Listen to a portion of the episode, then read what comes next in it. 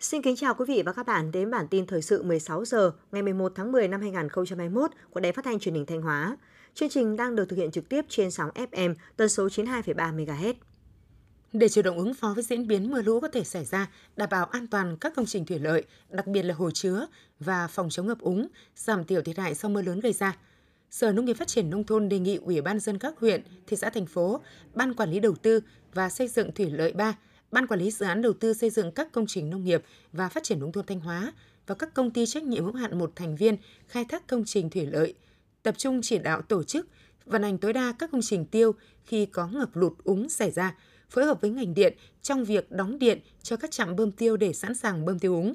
quan tâm các vùng thường xuyên xảy ra ngập úng tại các huyện Hà Trung, Nông Cống, Thọ Xuân, Triệu Sơn, Yên Định, Vĩnh Lộc, Thiệu Hóa, Đông Sơn, thị xã Nghi Sơn.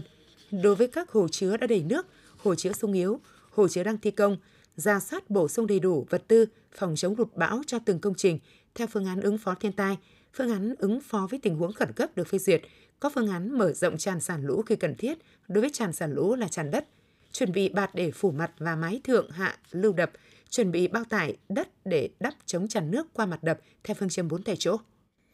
Đoàn thẩm định xã đạt chuẩn nông thôn mới, nông thôn mới nâng cao, nông thôn mới kiểu mẫu tỉnh Thanh Hóa vừa tổ chức hội nghị thẩm định đạt chuẩn nông thôn mới nâng cao năm 2021 cho các xã Đồng Lợi, Vân Sơn, huyện Triệu Sơn và Đông Khê, Đông Minh, huyện Đông Sơn. Sau khi nghiên cứu kỹ hồ sơ và kiểm tra thực tế, với tinh thần khách quan dân chủ, các thành viên đoàn thẩm định đã phân tích đánh giá, làm rõ những kết quả mà các địa phương đạt được trong quá trình xây dựng nông thôn mới, những ưu điểm, cách làm sáng tạo hiệu quả, đồng thời chỉ ra những tồn tại cần tiếp tục hoàn thiện trong thực hiện các tiêu chí nông thôn mới nâng cao, toàn bộ 23 thành viên của đoàn thẩm định là đại diện các sở ngành của tỉnh đã bỏ phiếu thống nhất cả 4 xã gồm Đồng Lợi, Vân Sơn, Đông Khê và Đông Minh đều đạt 15 trên 15 tiêu chí, đủ điều kiện trình Ủy ban dân tỉnh công nhận xã đạt chuẩn nông thôn mới nâng cao năm 2021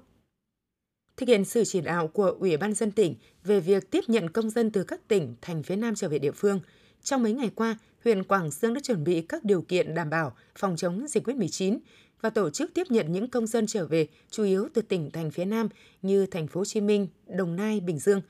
Quan điểm chỉ đạo của Ủy ban dân huyện là tất cả công dân trở về địa phương đều được giám sát y tế và cách ly tập trung theo đúng quy định.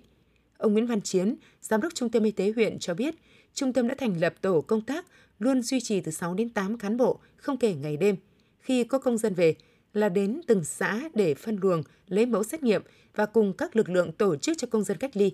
cán bộ Trung tâm Y tế huyện lấy mẫu xét nghiệm cho công dân trở về từ các tỉnh phía Nam. Sau khi phân loại sàng lọc những người đã tiêm hai mũi vaccine đến từ những vùng được quy định bởi Bộ Y tế, công dân sẽ được cách ly tại nhà nếu đủ điều kiện. Những công dân trở về từ vùng đang có yếu tố dịch tễ phức tạp thì phải đi cách ly tập trung theo quy định. Sau khi các công dân di chuyển đến các khu cách ly tập trung, các trạm y tế của xã, thị trấn trên địa bàn huyện tổ chức phun khử khuẩn theo quy định để đảm bảo chu đáo công tác tiếp nhận các công dân trở về từ các tỉnh, thành phía Nam. Theo Sở Nông nghiệp và Phát triển Nông thôn Thanh Hóa, để sớm hoàn thành công tác tiêm phòng vaccine cho đàn gia súc gia cầm nhằm ngăn chặn phòng chống có hiệu quả các loại dịch bệnh nguy hiểm, Ủy ban dân tỉnh Thanh Hóa đã có công văn số 15291 chỉ đạo các huyện, thị xã, thành phố tập trung chỉ đạo thực hiện nghiêm túc công tác tiêm phòng cho đàn gia súc gia cầm đợt 2 năm 2021 theo đúng chỉ đạo tại thông báo số 233 ngày 20 tháng 9 năm 2021 và hướng dẫn của Sở Nông nghiệp và Phát triển Nông thôn bảo đảm hoàn thành trước ngày 31 tháng 10.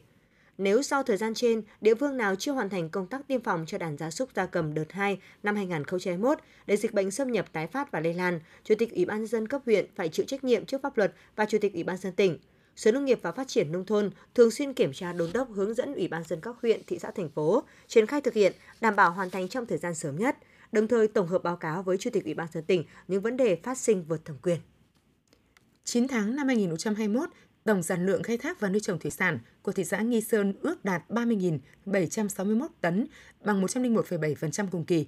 Trong đó, sản lượng khai thác thủy sản đạt 29.053 tấn, bằng 96,8% kế hoạch, bằng 101,7% cùng kỳ. Sản lượng nuôi trồng đạt 1.708 tấn, bằng 85,4% kế hoạch, bằng 103,5% cùng kỳ.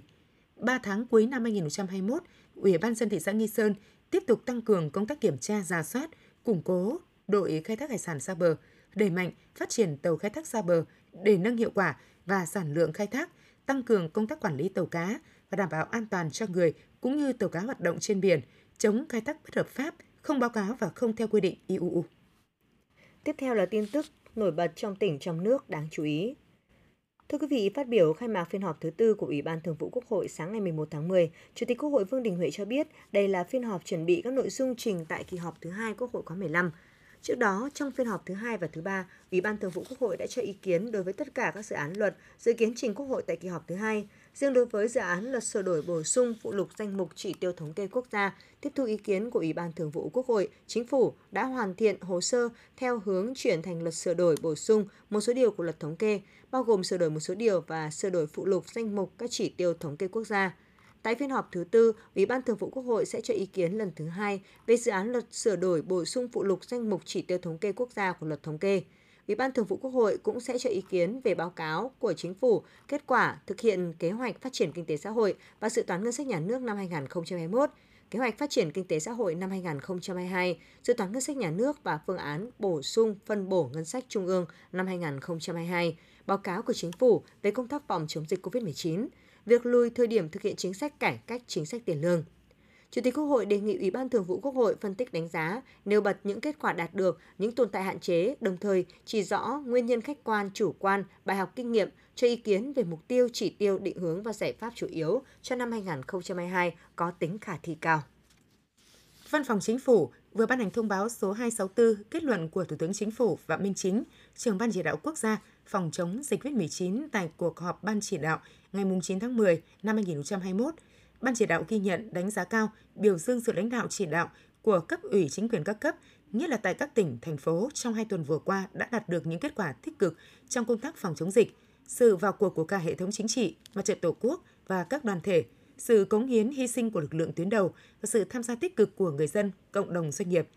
Trên phạm vi cả nước, tình hình dịch bệnh đang từng bước được kiểm soát. Tại thành phố Hồ Chí Minh, Bình Dương, Đồng Nai, Long An, số ca nhiễm mới và tử vong đã giảm rõ rệt. Công tác an sinh xã hội được đảm bảo, an toàn trật tự xã hội cơ bản được giữ vững, đời sống của nhân dân trong vùng dịch được ổn định. Những kết quả đạt được do kiên trì thực hiện các biện pháp phòng chống dịch dựa vào ba trụ cột là giãn cách xã hội, cách ly, xét nghiệm và phân loại chăm sóc điều trị hợp lý. Rút kinh nghiệm trong quá trình lãnh đạo chỉ đạo tổ chức thực hiện trong quá trình chống dịch lần này,